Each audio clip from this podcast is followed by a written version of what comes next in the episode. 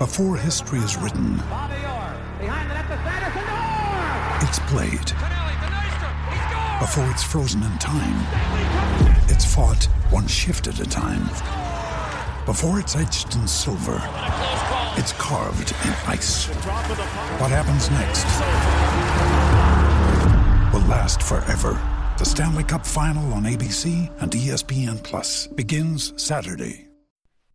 21 plus and present in Massachusetts. Hope is here. First online real money wager only. $5 pregame moneyline wager required. First online real money wager only. $10 first deposit required. Bonus issued as non withdrawable bonus bets that expire seven days after receipt. See terms at sportsbook.fanduel.com. Gamblinghelplinema.org or call 800 327 5050 for 24 7 support. Play it smart from the start. GameSenseMA.com or call 1 800 GAM 1234. NFL. 21 plus and present in Massachusetts. Hope is here. First online real money wager only. $5 pregame online wager required.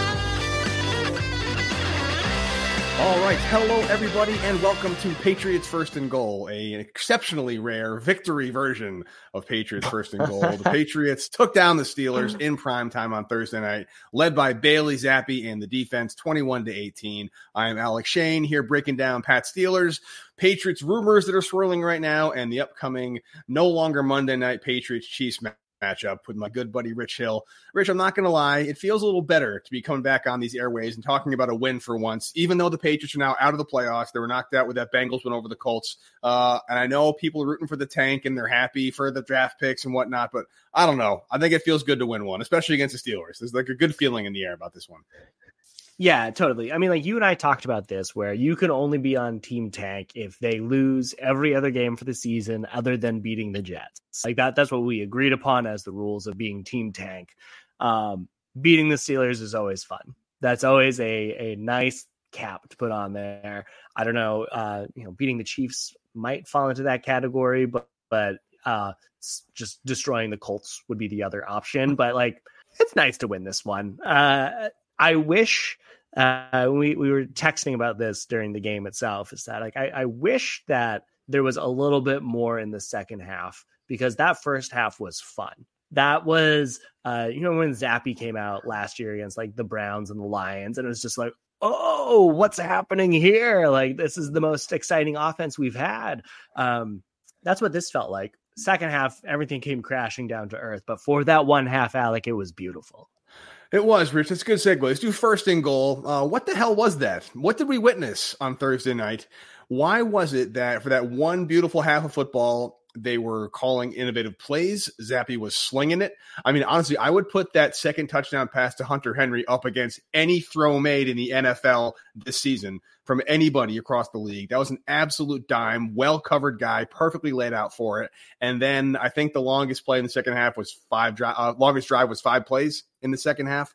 Yep. Um, yep. Is this a Patriots team that like is it like a one last gasp of a dying fish or like one last punch of a good fighter? Why was it they had their first competent half of offensive football against the Steelers? Maybe the inkling of what could be a competent offense in 2024 and beyond. Yeah, I mean, like we saw elements of it throughout the year. We've seen competent halves before. You know, think of like the second and third quarters against the Eagles, kind of there. Maybe it was just like the third and fourth quarters. We've seen competent halves mm. take place. The game against the Bills, that was a solid ish outing for the offense.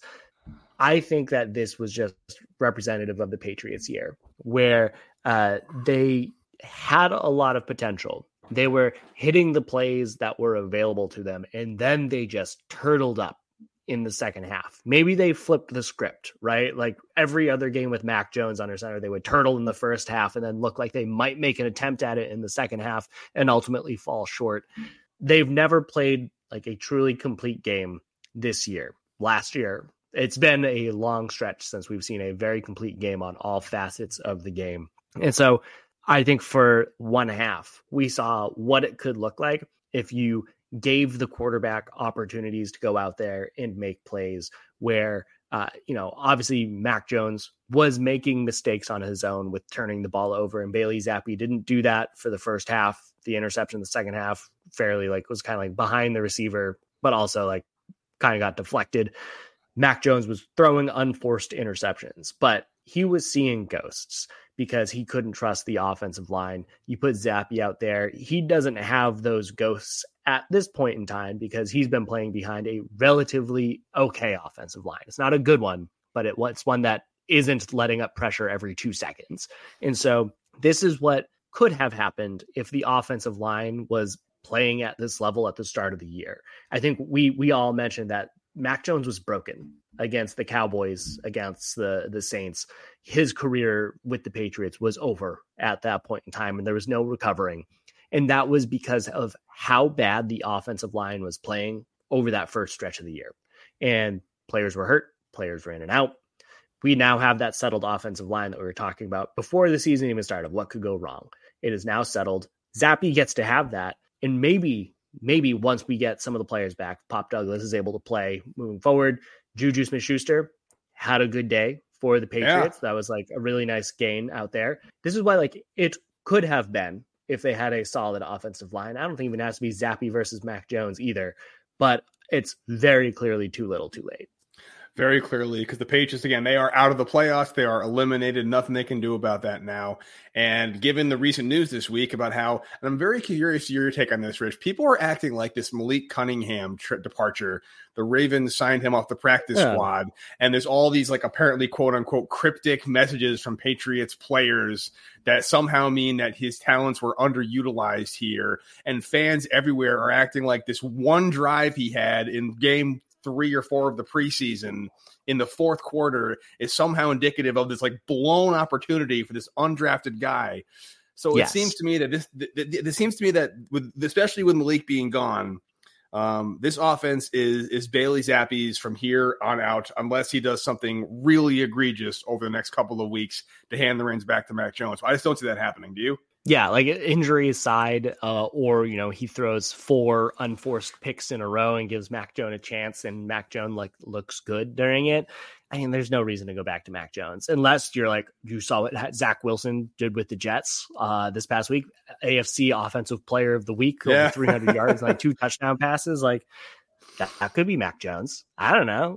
like maybe that's the yeah. that's the the dream um, is that you have him have look like a viable starting quarterback for a week. But yeah, I don't, I don't see Zappe giving it back at any point, and not because I think he's a franchise player or anything like that, but because Patriots are scraping the bottom of the barrel. Like what the heck just happened this past game? They had a few good stretches of plays.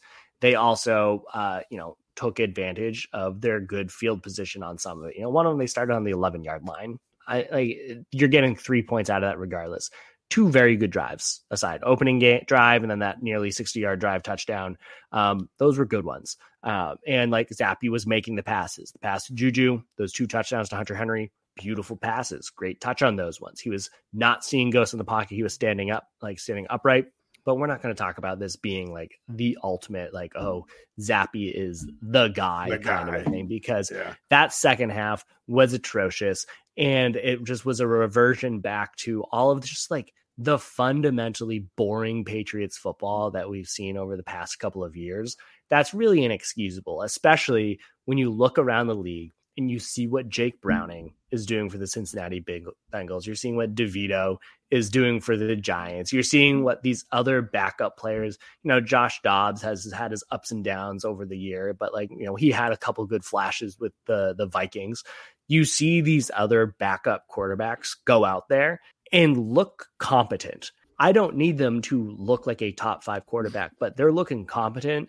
And that is a testament to the offensive scheme. And what the Patriots are often doing is just reverting back to just boring football. And that's just the most inexcusable thing that you can do. No, it is, and I feel like it used to be a kind of a by design. They'd get a big lead and they could mm-hmm. protect the lead, and they could change the playbook around. And and Tom Brady was good enough of a, a clock manager and an office manager to throw short passes. It got kind of boring because they had the lead. That was situational football.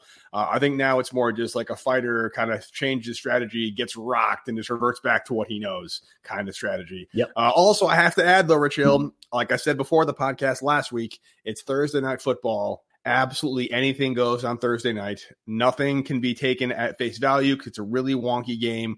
But um, I don't know. Again, it feels good to beat the Steelers. It always will be feel good to beat the Steelers. Good to get that mini bye before the Chiefs come in. However, Rich Hill, uh, the problem with having a mini bye like this is it gives people in Boston media an extra three or four days of nonsense to generate going into the narratives, and that's a good transition to se- second and goal, um, which has been the big rumor. It's been swirling all year, but a kind of a uh, progress was made, so to speak, in this conversation from Tom Curran, who's a pretty reliable Patriots beat reporter, someone with a lot of clout in the locker room. Uh, he said that he had a hmm. source that basically the, the Colts game in Germany was the last straw. Belichick's out after 2023. He then went and walked it back and said, I don't know that for sure. Things could definitely change, but that's the general temperature inside the locker room. Um, are you taking? Are you putting any weight in Curran's comments here? I know we've already talked about is the Belichick gone? Is he not? But I feel like this puts a different kind of lens on the conversation. Yeah, I mean, I, I think where I uh, I see it is two things. One, it can both be true and things can change, as Tom himself says. Um, you know, if they string together a good final four games here where they look competitive, it's very easy for Robert Kraft and Bill Belichick to have the postseason conversation and be like, maybe it was Mac Jones maybe like we just need to go out there and get Kirk Cousins and we'll look like a contender again because this defense is still lights out. This is still a top five defense. You know, losing all of your best players.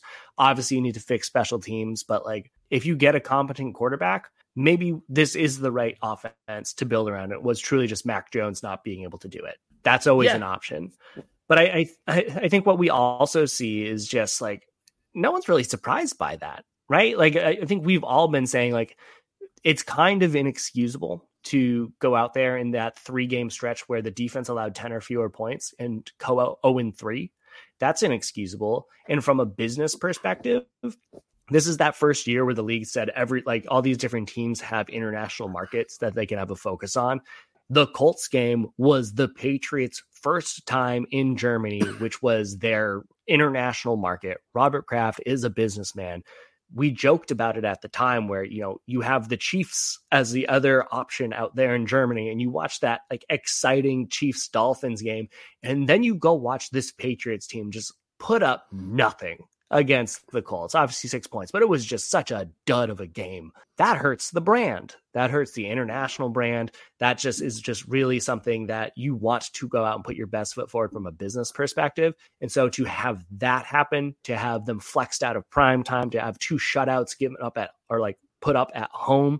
There's just things over and over again that are just blows to the ego that are truly valid.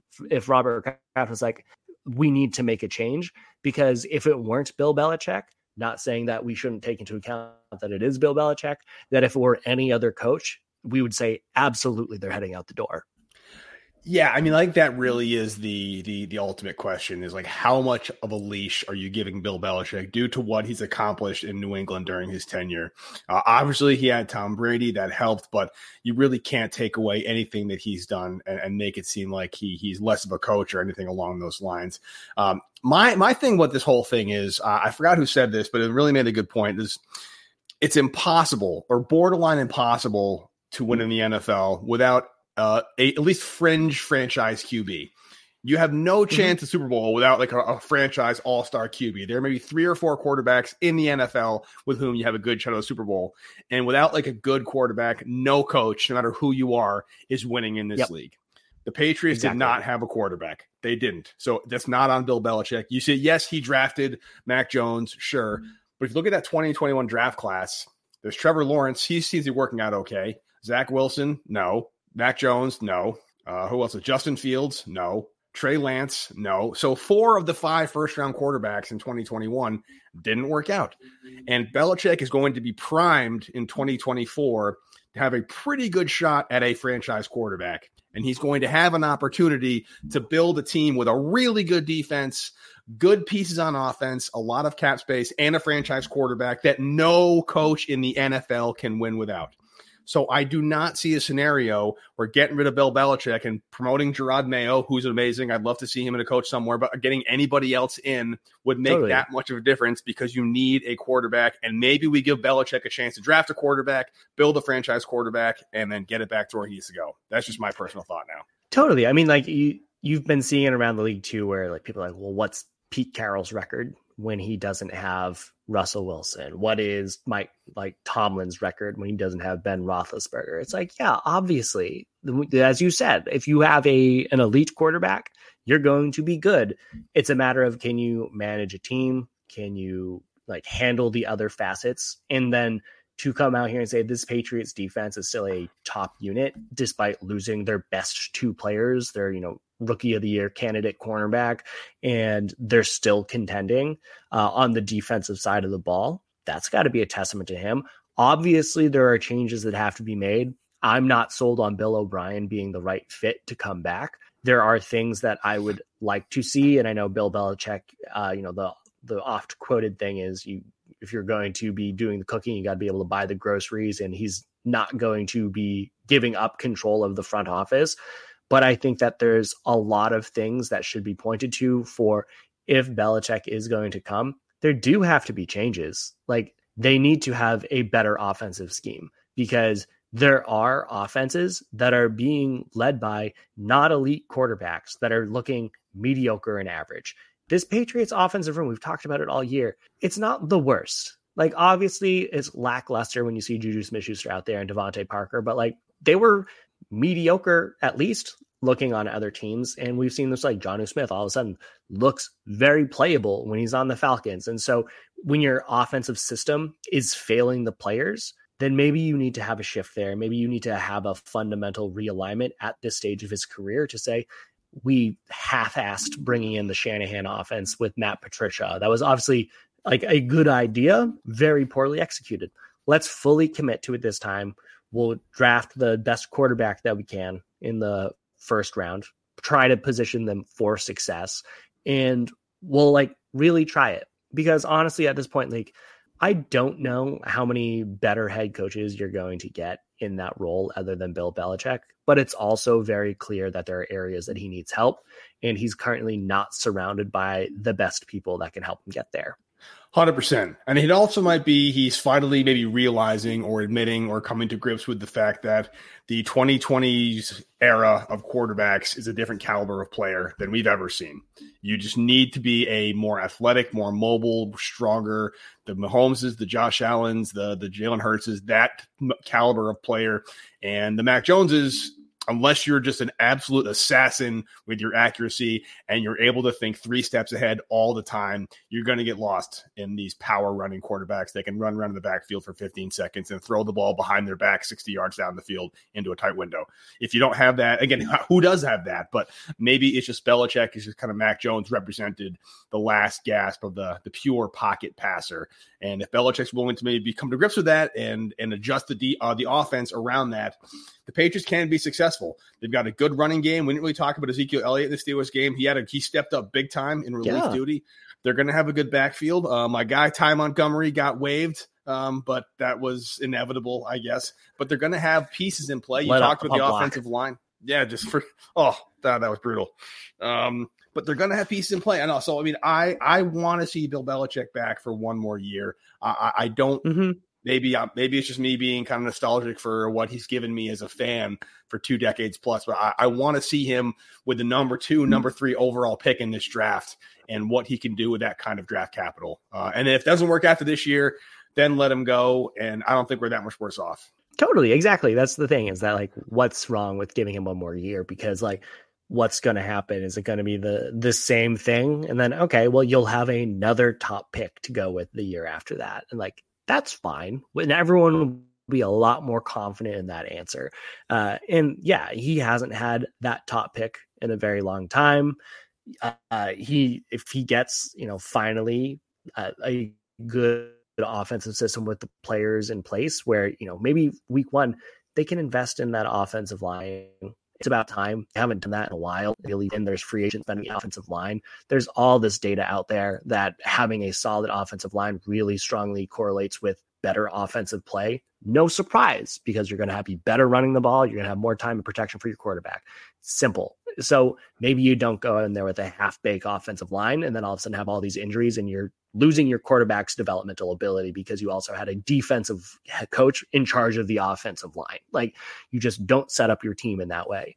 Um, but I also feel like within that nostalgic sense, like obviously I feel like he's not doing what he needs to on the offensive side of the ball. Um, but I'd rather give him one extra year than remove him one year earlier. Like that's the thing with Brady is like I don't know. Happy he won that Super Bowl with the Bucks, but it was very clearly a one year early versus one year late. And uh, you know, that's how Belichick always did it. I kind of wish they didn't do that weighing against Brady winning that. so I'd rather them just like, yeah, let Belichick run it out. I don't really like worst case scenario is It will be in the exact same spot next year.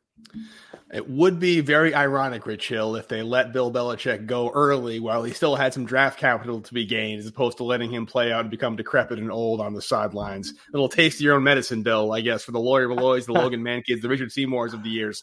But uh, I'm with you we'll see. I, am not going to make it ask and predict. Maybe we'll talk about that when the season's over if he'll be there or not. I think worst case they trade for him. You know, they get some draft picks back. He's not going to get fired. It's absurd that narrative.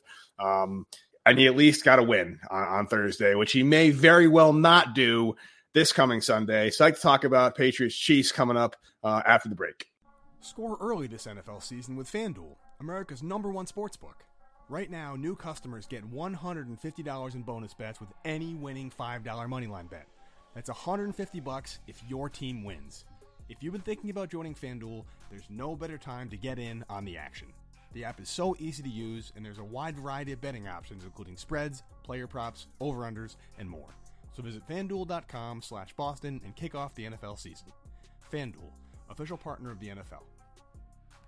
21 plus and present in Massachusetts. Hope is here. First online real money wager only. $5 pregame moneyline wager required. First online real money wager only. $10 first deposit required.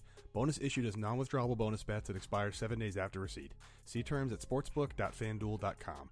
GamblingHelplineMA.org or call 800 327 5050 for 24 7 support.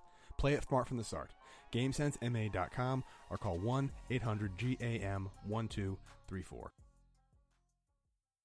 All right, Rich. Third and goal. Pats Chiefs. Uh, first thing I want to. We're going to go around the league in a minute, but the first thing I want to talk to you about is maybe this is just me being a crotchety middle-aged man, but the notion that there are people out there for whom maybe going see Patrick Mahomes play Monday night is a bucket list item. Maybe they took Tuesday off work, altered vacation plans. It's December. They talked about this, planned it months in advance. Monday Night Football probably paid through the nose for tickets and then all of a sudden, the NFL is like, you know what? Our ratings won't be as good if we play this game. So you're going to have to watch this game Sunday at one. I'm sorry if you have to just like completely change your life around, but we need to get TV people watching too.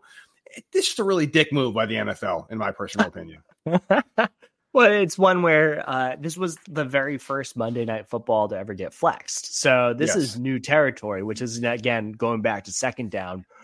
I mean, Kraft's got to be mad. So not yeah. just the fans, but Kraft's got to be. This is your prime time like thing, but also uh, I forget who was writing about this, but Kraft's on the broadcast committee, so like he knows. He he knows they wouldn't have done this without his permission on it. Uh, but yeah, no, it, it's frustrating. It is one where I'm like, I'm kind of glad it's not prime time. Uh, I, I, I feel bad for the folks that had planned around it. Totally understand that. I don't want to be up at eleven thirty watching this game. No. How about you? yeah, no, I'm with you. Just I, am sure there's some kind of like you know time subject to change, and maybe they'll be getting compensated. I don't know how it works if you paid a lot of money for a Monday night game and now your your ticket's worth maybe a third of that. But you know, it would just it would just suck to take Tuesday off of work and Monday off of work and use vacation days you didn't need to use because you thought you're going to go see like a Monday night game in prime time and now you're seeing it mm-hmm. Sunday at one. It just doesn't. And, and, the only reason is so NFL gets better TV ratings. There's no other logical reason to do that besides money grab for the NFL. But I digress. That's just my little rant. This definitely not the most interesting game on the slate. So I get why it got flexed out. It's now Sunday at one. The new Monday night game is what Eagles Seahawks, I believe, which is a more interesting game. Uh, are there any games on the slate you're excited about, Rich Hill? For me, I know Cowboys Bills is a big one. A, it's going to be a, a, good game. B, my wife's a Cowboys fan. My father in law's a Cowboys fan. So we're going to be watching that one pretty closely around here. Uh, Jets Dolphins mm-hmm. is now suddenly interesting. So some pretty cool games on the slate yep. this week. Yeah, um, obviously one that we'll all be paying attention to is Falcons on the road against the the Panthers. Um, if there's one thing that we count on with the the Falcons is losing against teams that they shouldn't. So if we're thinking that the Patriots have any shot at a first overall pick, the Panthers have to win this game. So I will definitely be watching that one. Um, the other games, I kind of feel like uh, sneaky, interesting game. Denver versus Detroit, two teams heading in the complete opposite directions at this stage of the season. Denver has been playing a little bit better uh, as of late, and Detroit has really fallen off since their bye week. I think the splits for Jared Goff is uh, he's now a pumpkin uh, now that it's hit midnight, so that'll be interesting.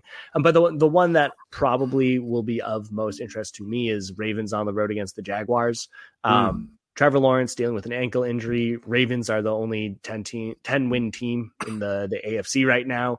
Curious to see if Lamar Jackson can pull it off. I mean, that'd be an interesting story too. You know, MVP a few years back, everyone was like, "Oh, was that a flash in the pan?" He's playing very well right now. Uh, Zay Flowers has been a very productive rookie receiver for them out of Boston College, and the Jaguars, you know, they held the one seed for a week I don't know. It wasn't a very long time, but like in theory, this could be a, a, very interesting game between the two of them if Lawrence is able to play at a high level.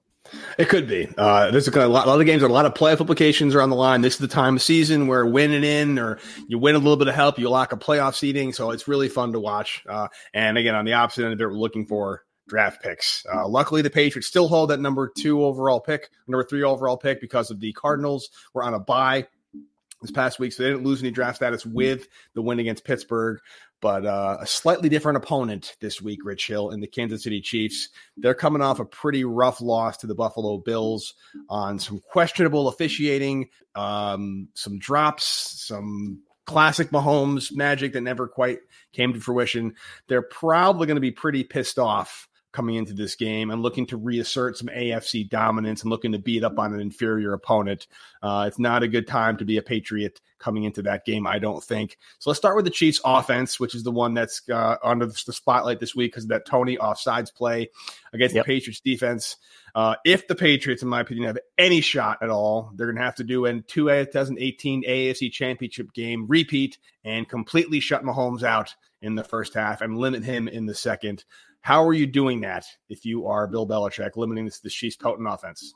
Yeah, I mean, I, I, think there's something that we all have to like come to terms with too is that this is not the Chiefs' offense that you're used to. Going back to like that first down kind of a thing with Juju Smith Schuster made this offense look a lot better. This is a, a Chiefs offense that is living on just kind of the gasps of Patrick Mahomes. They're like a fringe top 10 offense. This is not the offense that we're used to.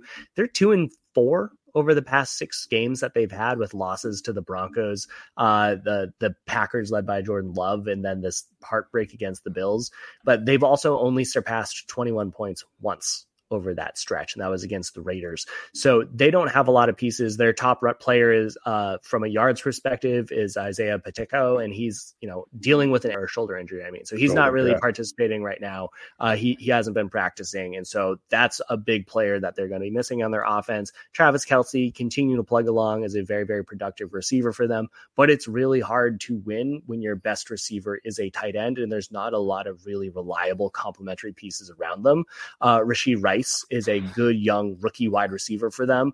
But if your best receiver is a rookie, and then your other two players that you're relying on for yards, Justin Watson, Marquez Valdes Scantling, are just boom bust. Can they catch that 50 yard catch or not?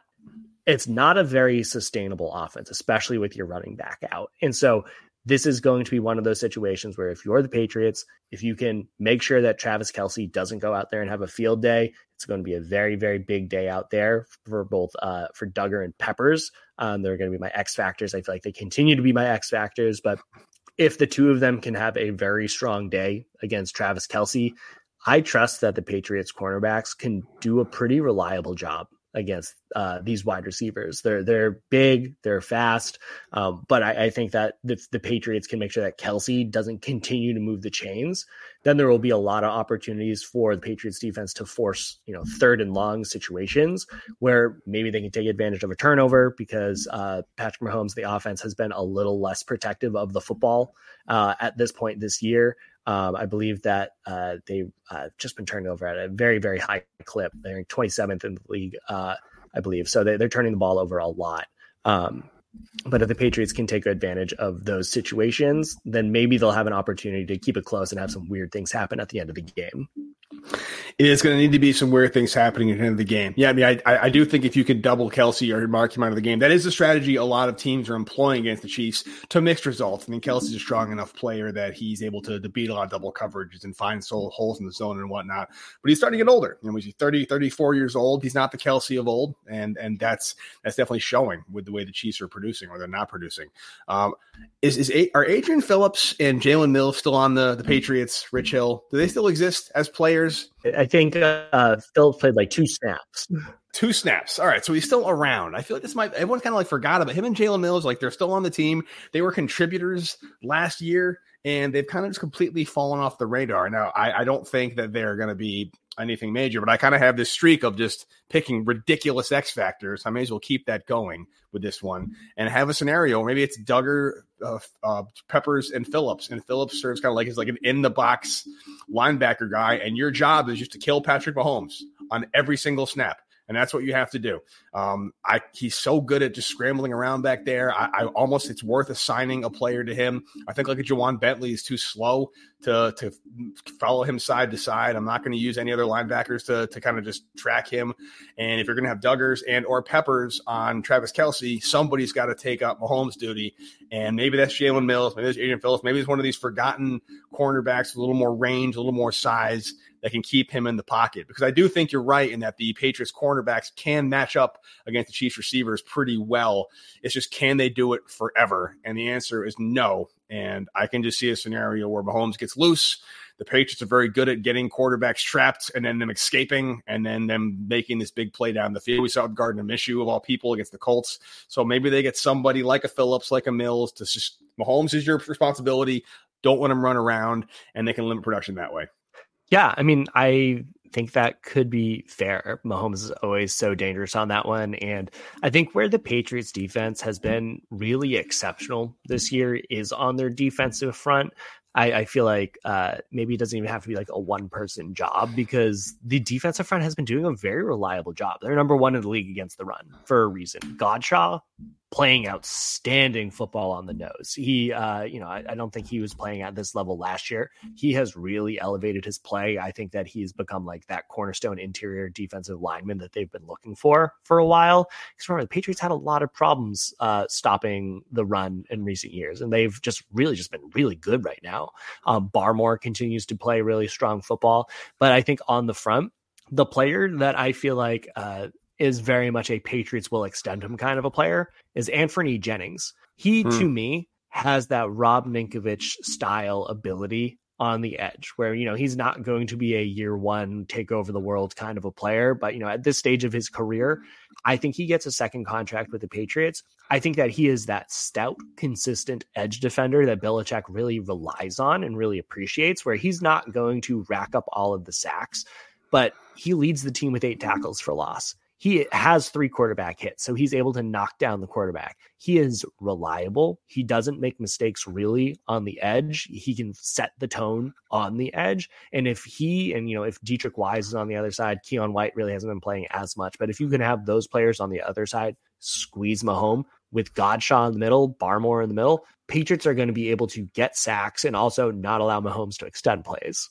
Yeah, absolutely. And again, I I, I think defensively the Patriots match up well against the Chiefs. I think this is not a matchup where I'm looking at this Chiefs offense. I mean, like, how the hell are they going to stop this? Again, like you, you made a good point. This is not the Chiefs offense we're used to of years past. I think Mahomes and, and, and Kelce still kind of offer this kind of semblance of that, but they just don't have the weapons anymore. And it shows.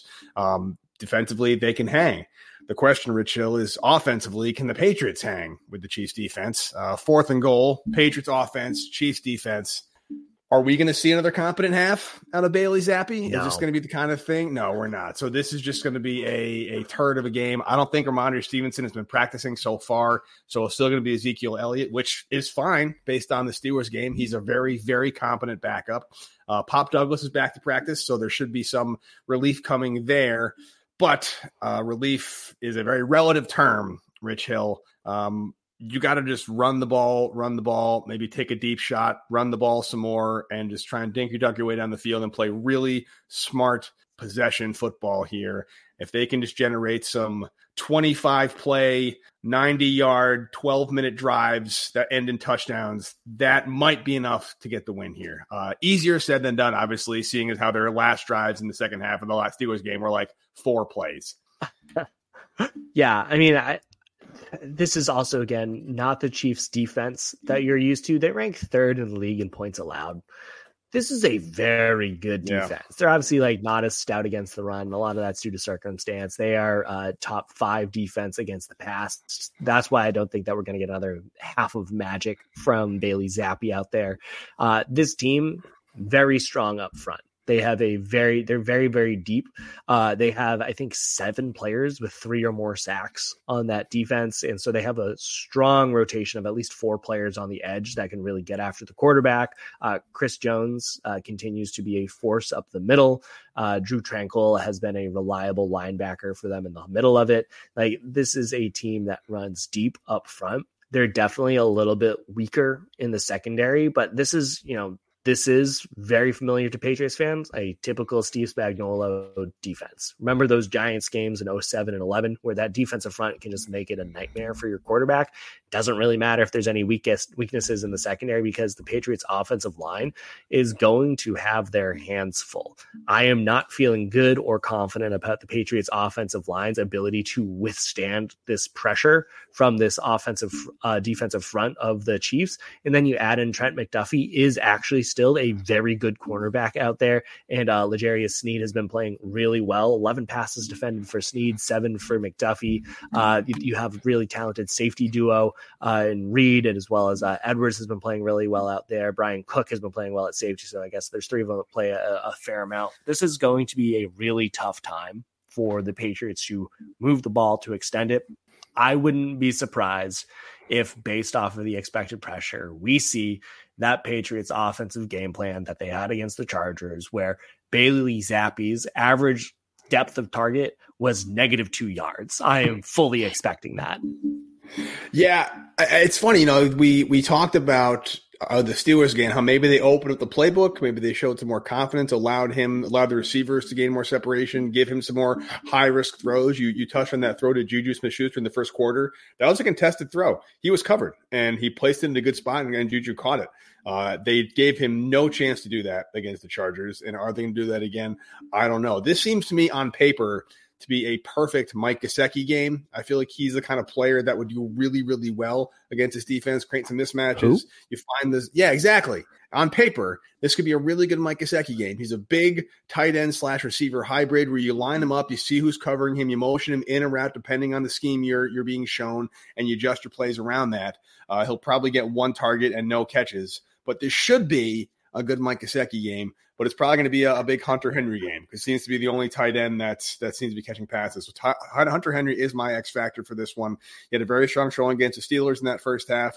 I feel like he should keep that up against the Chiefs in this one. Uh, again, it should be Mike Gesicki's my X factor. Maybe Gesicki's my Y factor because why isn't he getting the ball? but um, but uh, Hunter Henry is my X factor here. I think it's very very run heavy and. I don't really see a whole lot of 100 yard receiving days for anybody on this one. Yeah, I mean, can we also talk about how Gesicki has 13 more catches than Pharaoh Brown and has eight more yards than him?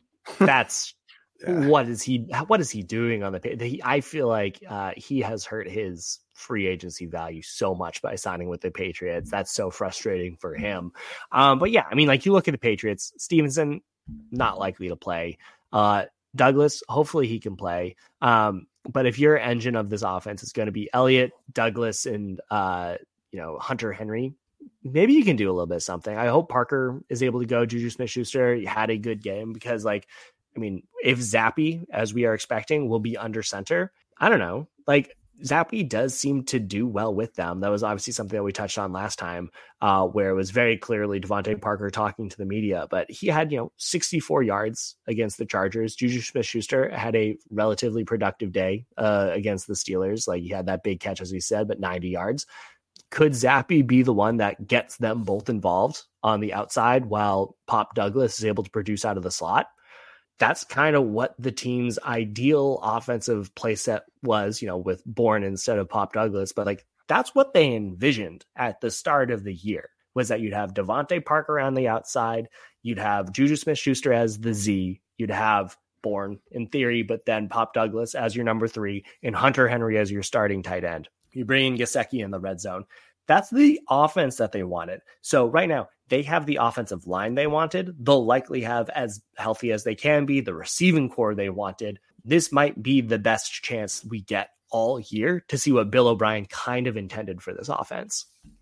Yeah, and maybe we'll see uh, some creative Tyquan Thornton action. Those reverses, those jet sweeps. He's not catching. He's not catching passes, so may as well get him involved there as well. I don't see why oh. not. We talked about we talked about before the podcast went live. Is why why would they be conservative at this point? Like, what do they have to lose? Why would they not have allow us to watch some like interesting, fun football? If the freaking Giants fans can do their chef's kiss Tommy DeVito Guido impressions for the quarterback that's not taking them anywhere. They're still having fun with it. Why can't we at least do that? I would be all in on a Patriots victory over the Chiefs if it could be like fun in the process. But if they capitalize on a couple of dumb mistakes by the Chiefs and then they hold on to win like 20 to 19 because everything go that's just not the kind of football I want to see. I want to have some fun these last 4 weeks of the season. Playoffs are out. It's an absolute disaster. Why not just throw the playbook out there and just see what we have and what cool plays they can throw at this Chiefs team. Why don't they do them? They won't, but they should. Yeah, no, I mean, like, I, I want them to have fun too, because, like, I can't stand watching boring football. That's like the biggest sin that you can have right now in the modern NFL is that you don't have to be the best team out there. Obviously, that's the goal, but the worst thing you can do as a team is go out there and be uninteresting. And this has been a fundamentally uninteresting team the majority yeah. of dating back to 2019. Honestly, we were talking about this back in 2019 when they weren't really competing. Even 2018 when they won the Super Bowl outside of the playoff run. It's it's a fundamentally boring offense and then when it's not being done well, if it's not being executed by Tom Brady, then it's just bad. It is bad football to watch. It is unenjoyable football to watch. No one wants you to just run it on first down and then get incomplete pass and then be on a third and long and just go three and out. No one wants that. It's one of those areas where just let Zappe go out there, throw the ball deep. If he hits it, that's great. Like at least make it exciting when he goes out there. Don't overthink it. You're not going to win this in a possession style game. So just go have fun with it. And I want the Patriots to just, uh, you know, flip the script a little bit and be an interesting team to watch. But will they? That is the real question. Will they be interesting? This game had a whole bunch of hype around it coming into the season. Patriots, Chiefs, Monday night. Pats will be looking for a wild card spot. Chiefs in line for that one seed. That's what we all thought the narrative would be back in September. Yep. Samsonite, we were way off, just the way it is. I got nothing else in this game, which I'm just looking forward to. Like you, I'm, I did not buy a ticket, so I'm excited to have it over by 4 p.m. and not spend Monday till midnight watching it and then having to read an article about it the next morning. I'll get it out of the way. Uh, let's get to predictions. Unless you got something else you want to talk about. Nope. Let's go on, man. All right. So Let's see here. I had, huh, look at me. I picked the Patriots to beat the Steelers 13 to 7 last week, and you had the Steelers winning four, 14 to 3. Wow. Which wasn't a ridiculous pick, 14 to 3 Steelers, based on what we've seen the past couple of weeks. So I'm not gonna I'm not gonna give any any guff for that. But the hammer's back where it belongs with me. Uh, again, the Chiefs are pissed right now. They feel like they got jobbed by the referees, the offsides call. I don't really care yeah. about that. I don't think they handled themselves as well as they could have, but that's neither here nor there. That's what happens. They're going to be mad. I feel like they're probably upset they lost a primetime game. This the revenue and the hype and the all that. They're coming to New England and they are going to beat the crap out of them. Uh, it might not be a a like 49 to nothing kind of blowout. This is not going to be a game the Patriots are competitive in. I think the Chiefs win this something like 24 to 13 Kansas City in the game that's probably not even that close.